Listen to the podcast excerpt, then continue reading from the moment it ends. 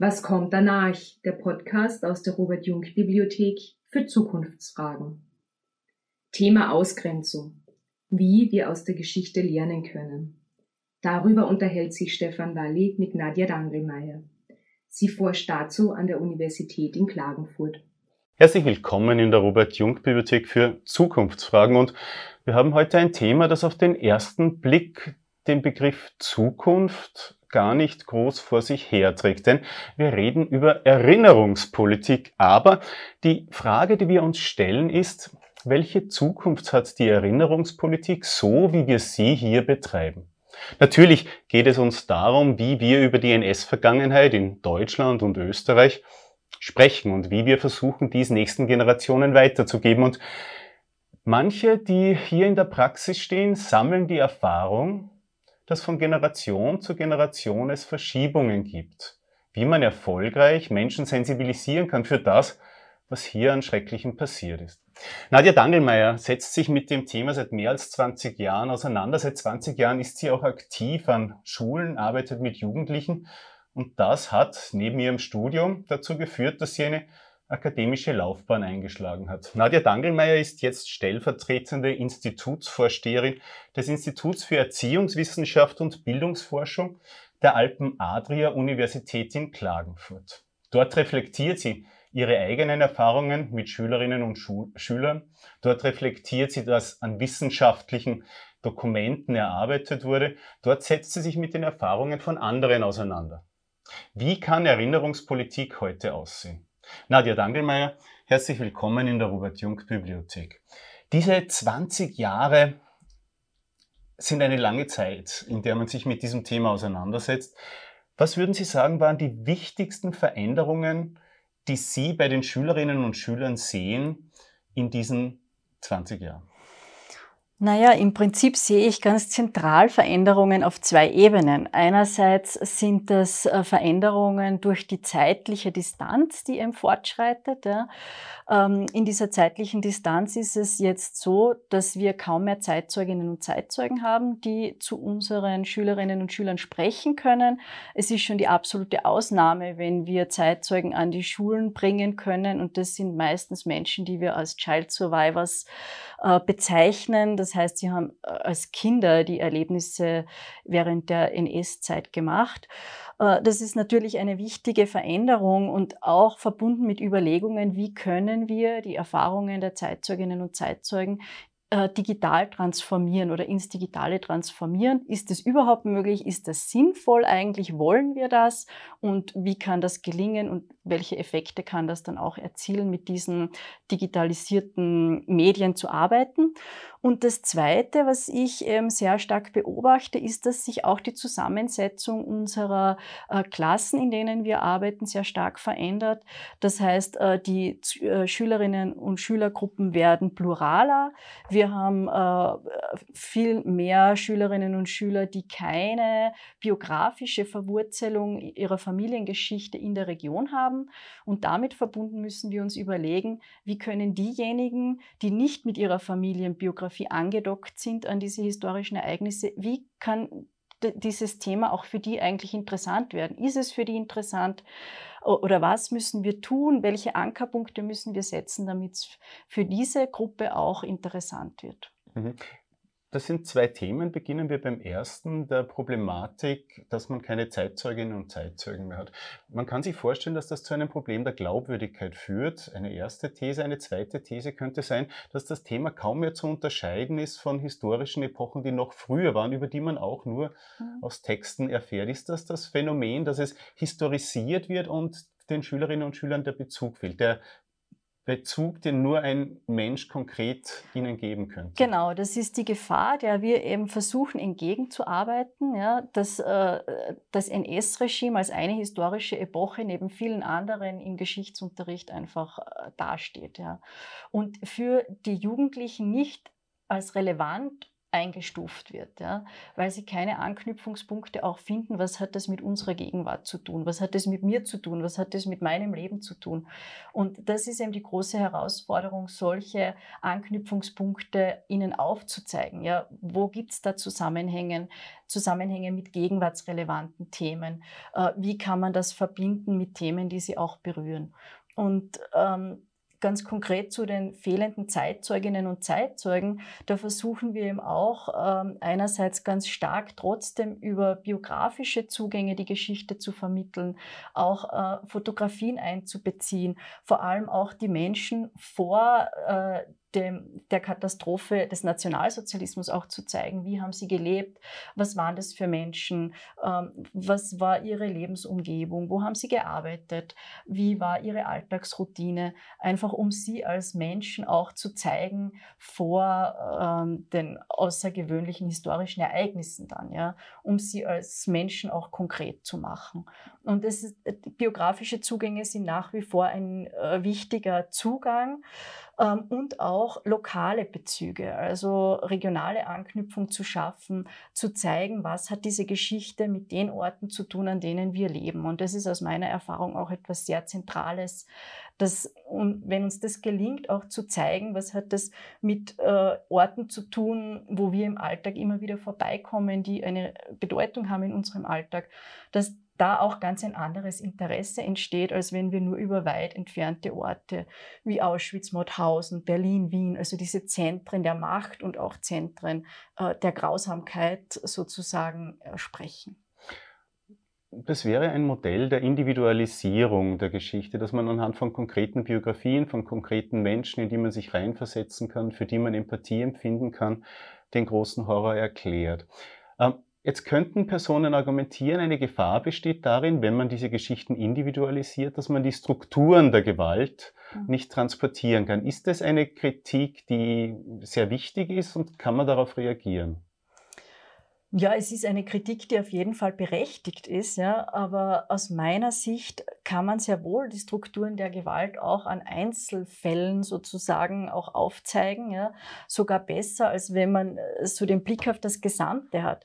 Und also ich plädiere ja auch nicht dafür, dass wir ausschließlich bei den individualisierten Geschichten und bei den regionalen Anknüpfungspunkten bleiben. Aber wenn wir uns zuerst damit beschäftigen, dann ergibt sich daraus oft wie selbstverständlich oder als logischer nächster Schritt Schritt, so der Schritt über den Einzelfall hinaus und der Schritt auf die übergeordnete Ebene, so quasi, wenn ich mich befasse, was ist in den regionalen Konzentrationslagern, den Nebenlagern vom großen KZ-System Mauthausen in unserer Umgebung passiert, dann wird natürlich auch dieses KZ-System als Ganzes ein Thema und äh, darüber kommt man dann vom Kleinen auf die größere Ebene. Mhm. Ich glaube, ich kann das inhaltlich nachvollziehen. Spannend wäre natürlich jetzt zu wissen, was war so ein konkretes Projekt, das Sie uns erzählen konnten? Eine Schule, ein Ort, eine Biografie? Ja, ich habe eine längere Schulprojektreihe an der Klagenfurter Handelsakademie begleiten dürfen. Äh, da da gab es einen sehr engagierten Lehrer, Gernot Haupt, der im Schularchiv eine, ein altes Klassenbuch gefunden hat, wo eben ersichtlich war, dass es um die Jahrhundertwende, äh, um 1900 herum jüdische Schüler an dieser Schule gegeben hat. Und daraus ist ein großes Schulprojekt gestartet worden, wo es zuerst einmal darum ging, zu recherchieren, wie viele jüdische jüdische Kinder gab es an unserer Schule äh, bis 1938 und dann als nächster Schritt, was ist dann ab 1938 mit diesen Kindern passiert? Kann man da noch etwas herausfinden? Äh, haben die überlebt? Inwiefern ist ihr Lebensverlauf weitergegangen ab dem Anschluss an, den, an das NS-Regime? Ähm, und daraus folgend haben sich dann mehrere nachfolgende Schulprojekte entwickelt und es war sehr spannend. Zum Beispiel einmal ausgehend von einer konkreten Schülerbiografie, das war Otto Zeichner, ein jüdisches Kind, das 1938 in dieser Schule war ähm, und der im 1938 die Schule dann verlassen musste und wo wir dann mit einer Klasse auch ganz genau recherchiert haben, wie ist sein Lebensverlauf weitergegangen. Wir haben herausgefunden, dass er mit 21 Jahren in Auschwitz ermordet wurde und haben uns dann aber auch intensiv mit den überlebenden Familienangehörigen beschäftigt, Kontakt aufgenommen zu seiner Schwester, die überlebt hat, die zu dem Zeitpunkt des Schulprojekts noch in Israel gelebt hat ähm, und versucht einfach auf unterschiedlichsten Ebenen die äh, Jugendlichen auch in das Projekt hereinzuholen, ja, ähm, sie anzuleiten, selbst im Meldeamt zu recherchieren, zum Beispiel herauszufinden, was waren die unterschiedlichen Wohnadressen der Familie äh, selbst äh, Kontakt aufzunehmen mit dieser alten Dame in Israel, die als Jugendliche ihren Bruder eben verloren hat, auf der Flucht äh, getrennt wurde und ihn nie wieder gesehen hat. Ähm, und dann auch eine künstlerische Ebene hineinzunehmen ähm, durch Zusammenarbeit mit dem Kärntner Künstler Manfred Bockelmann, der eine große Ausstellung gemacht hat vor mehreren Jahren in Kärnten mit Porträts von im Holocaust ermordeten Kindern, ähm, wo dann von den Schülern eigentlich an den Manfred Bockelmann herangetragen wurde, ob er nicht auch den äh, Otto Zeichner malen würde und er dann tatsächlich auch in einen Austausch mit dieser Klasse getreten ist und äh, dann auch dieses Bild gezeichnet hat. Und es hatte auch innerhalb der Schule massive Auswirkungen, diese Projektreihe. Es war nicht ein Projekt, es war wirklich über mehrere Jahre mit mehreren Klassen, weil einerseits wurde ein Mahnmal für die jüdischen Schüler der Schule in der Aula äh, enthüllt, das bleibend dort ähm, sich befindet und eben daran erinnert, dass an dieser Schule ungefähr 50 jüdische Kinder waren und mehrere davon nachweislich äh, den Holocaust nicht überlebt haben. Und zweitens ähm, wurde das Bild im Stiegenaufgang in der Direktorengalerie befand sich bis vor wenigen Jahren noch immer das Bild des Nazi-Direktors der Schule, wo auch ganz klar nachgewiesen werden konnte, dass dieser Mann mit dem Anschluss als äh, Direktor neu eingesetzt wurde, als vorher schon ähm, illegaler Nationalsozialist und dann mit Mai 1945 wieder abgesetzt wurde. Und sein Bild befand sich unkommentiert in der Reihe der äh, Direktoren im Stiegenaufgang der Schule. Und dieses Bild wurde dann im Zuge des Schulprojekts abgehängt und ersetzt durch das von Manfred Bockelmann gemalte Bild des ermordeten jüdischen Schülers der Schule. Ja, und das ist jetzt quasi ein Bruch in dieser Direktorengalerie. Ja. Da befinden sich jetzt mehrere Direktoren und dann befindet sich ein ermordeter jüdischer Schüler und dann wird wieder mit den Direktoren fortgesetzt. Aber das war eigentlich innerhalb der Schule natürlich ein äh, äh, großer und zentraler Prozess auch, ja, sich auch damit auseinanderzusetzen, was erinnern wir an unsere Schule, durch welchen Stiegenaufgang gehen unsere Schülerinnen und Schüler tagtäglich und da auch eine Veränderung irgendwie anzustoßen. Ich nehme natürlich jetzt an, dass Schülerinnen und Schüler sehr begeistert sich in dieses Projekt eingebracht haben, aber ich frage es zur Sicherheit nach, welche Dynamik hat es in der Schülerinnenschaft gegeben? Naja, es hat eine spannende Dynamik gegeben, weil man auch gemerkt hat, dass äh, die Jugendlichen auch unterschiedliche Bereiche dann gerne übernommen haben. Ja, da gibt's dann jene, die eher auf der organisatorischen Ebene äh, fundiert sind und sich eher da sehen und ihren Platz finden im Projekt. Ähm, und es war eine große Leistung auch des Lehrers Gernot Haupt, äh, dass er eben das ermöglicht hat, dass jede und jeder seinen Platz in diesem Projekt findet. Ja. Die einen, die sich eher künstlerisch kreativ eingebracht haben, die anderen, die öffentliche Auftritte gemacht haben, ja, die bei Veranstaltungen dann vorne gestanden sind, um zu moderieren zum Beispiel, oder die äh, Kontakt aufgenommen haben mit der Zeitzeugin in Israel und so, die anderen, die eher organisatorische Aufgaben übernommen haben. Also jeder und jede konnte so seinen Platz finden und es ist auch zu lernen auf ganz unterschiedlichen Ebenen dadurch gekommen. Widerstand von Seiten der Lehrer, Lehrerinnenschaft, der Eltern oder auch der Schüler, Schülerinnen gab es nicht? Widerstand habe ich seitens der Schülerinnen und Schüler in meiner Beschäftigung mit diesem Thema kaum erlebt oder eigentlich gar nicht konkret erlebt. Seitens der Eltern sehr wohl. Ja. Ähm, es gab bei unterschiedlichen Projekten kritische Stimmen von Eltern, zum Beispiel, sie würden nicht dulden, dass wir mit den äh, Kindern eine Exkursion äh, zum ehemaligen Loibel-Konzentrationslager äh, Nebenlager des KZ Mauthausen machen, weil äh, man würde nicht dulden, dass Geschichtsverfälschung in der Schule betrieben würde und so. Ja, also schriftlich dem Kind mitgegeben, ein schriftliches Statement der Eltern, dass sie eben dem Kind verbieten, an dieser Exkursion teilzunehmen aus eben diesen Gründen teilweise auch ähm, Schwierigkeiten innerhalb der Kollegenschaft, die mich aber als Externe in die Schule kommende, ja, ich bin an keiner Schule fix als Lehrerin angestellt, ich komme als Externe an die Schule, um beim Schulprojekt mitzuwirken, zu unterstützen, ähm, deswegen betreffen mich diese kritischen Stimmen aus dem Kollegium meistens nicht direkt, sondern ich werde eigentlich sehr positiv aufgenommen. Aber ich höre dann schon immer wieder von Lehrerinnen und Lehrern, mit denen ich zusammenarbeite, dass sie da schon oft Schwierigkeiten auch haben oder sich sehr alleine auch fühlen in der Schule mit ihrem Engagement für dieses Thema und eigentlich da schon auf einen starken Gegenwind zum Teil stoßen. Aus meiner persönlichen Erfahrung ist sehr viel dabei abhängig von den Direktorinnen und Direktoren. Ähm, ob die Lehrpersonen das Gefühl haben, meine Direktorin, mein Direktor unterstützt das, was ich tue. Und dann ist auch etwas möglich, auch wenn man das Gefühl hat, viele Kolleginnen und Kollegen sind davon jetzt nicht ausgedrückt nicht begeistert. Ja. Ähm, die Unterstützung oder die unterstützende Haltung seitens der Direktion ist, glaube ich, ein sehr zentraler Faktor. Mhm. Ganz am Anfang hast du zwei Probleme angesprochen, die auf die Erinnerungsarbeit heute zukommen. Das zweite Problem war, dass die Schüler-Schülerinnenschaft immer diverser wird. Immer mehr junge Menschen in Österreich haben eine andere Biografie, Biografie andere Herkunft, so dass bestimmte Erfahrungen in der Familie nicht weitergegeben wurden oder kaum eine Rolle spielten. Ähm, wie aus deiner Erfahrung hat man am erfolgreichsten auf diese Situation reagiert? Naja, aus meiner Erfahrung ist es wichtig, eben von einer so nationalstaatlichen Prägung des Unterrichts wegzukommen, weil ich damit eben ganz viele Jugendliche nicht erreiche. Und das bezieht sich jetzt gar nicht ausschließlich auf Jugendliche mit einer anderen Herkunft oder mit Migrationserfahrung. Ähm, auch viele Jugendliche, die sehr wohl hier familiär äh, traditionell verankert sind, können schwer mit so einer nationalstaatlichen Prägung des Unterrichts mit. Aus meiner Sicht ist es zentral, dass wir die Themen weiter aufmachen. Ja, und ich spreche ganz gern von einem universellen Ansatz, ähm, wo wir so ausgehen von einem gemeinsamen, einer gemeinsamen Übereinkunft mehr oder weniger. Kein Mensch darf Entrechtung, Gewalt oder Demütigung ausgesetzt werden. Das ist die Ausgangsbasis, weswegen wir uns mit diesem Thema beschäftigen oder weswegen wir auf dieses Thema hinschauen. Was können wir aus der Auseinandersetzung mit der NS-Geschichte mitnehmen, um unser Ziel zu erreichen, dieses hohe, natürlich übergeordnete Ziel, kein Mensch darf Gewalt, Entrechtung oder Demütigung ausgesetzt werden.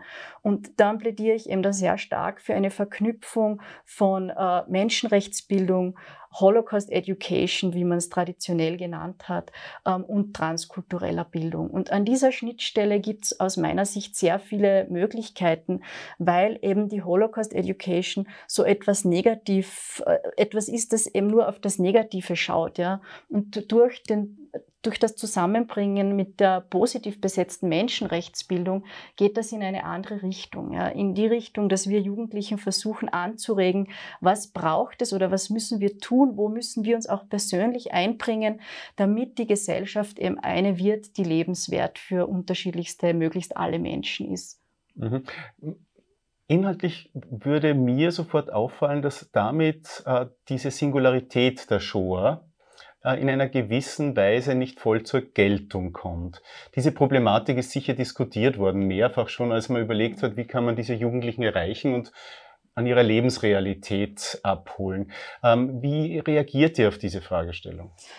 Ja, aus meiner Sicht hat sich dieser Kritikpunkt in den letzten 10 bis 20 Jahren auch ein bisschen verwässert. Ja, das war schon eine starke Kritik, die gekommen ist, so rund um 2000, ja, ähm, dass man eben die Singularität des Holocaust achten und wahren muss und dass es nicht erlaubt ist, die Ereignisse des NS-Regimes mit anderen Ereignissen zu vergleichen äh, oder zu verbinden, zu verknüpfen in irgendeiner Form.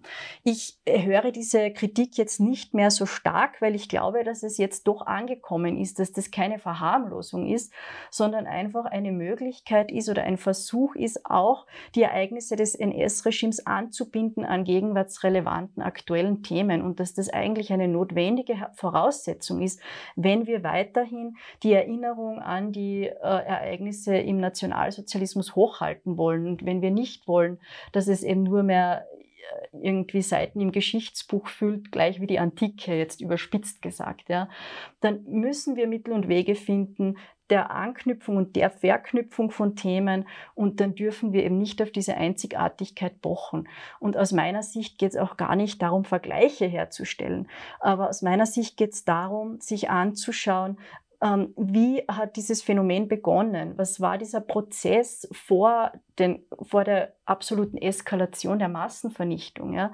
Dieser schleichende Prozess der Ausgrenzung, der Entrechtung von Menschen. Und da können wir ganz viele Parallelen herstellen zu unterschiedlichsten Bereichen des Lebens, äh, zu unterschiedlichsten gesellschaftlichen Themen, zu unterschiedlichen Regionen der Erde, Bevölkerungsgruppen und so weiter. Mhm. Das wäre ja dann auch keine Gleichsetzung, sondern eine Anknüpfung, um genau. diesen Lerneffekt, dieses Wissen um die Shoah produktiv einzusetzen im Sinne von menschenrechtlicher Aktivität heute, genau. was etwas grundsätzlich anderes wäre, ja. so wie ich das verstehe. Nadja Dangelmeier, herzlichen Dank für dieses Gespräch. Ähm, zu diesem Thema werden wir jetzt hier in der Robert-Jung-Bibliothek diskutieren. Wir haben einige Gäste vor Ort, viele sind online zugeschaltet. Wenn Sie einmal Lust haben, nicht nur auf YouTube einen solchen Dialog zu hören, sondern auch die Möglichkeit haben wollen, Ihren Kommentar dazu abzugeben, Fragen zu stellen, dann melden Sie sich an für eine Montagsrunde der Robert-Jung-Bibliothek auf unserer Homepage www.jung mit gk-bibliothek.org. In diesem Sinn, herzlichen Dank für den Besuch. Vielen Dank für die Einladung.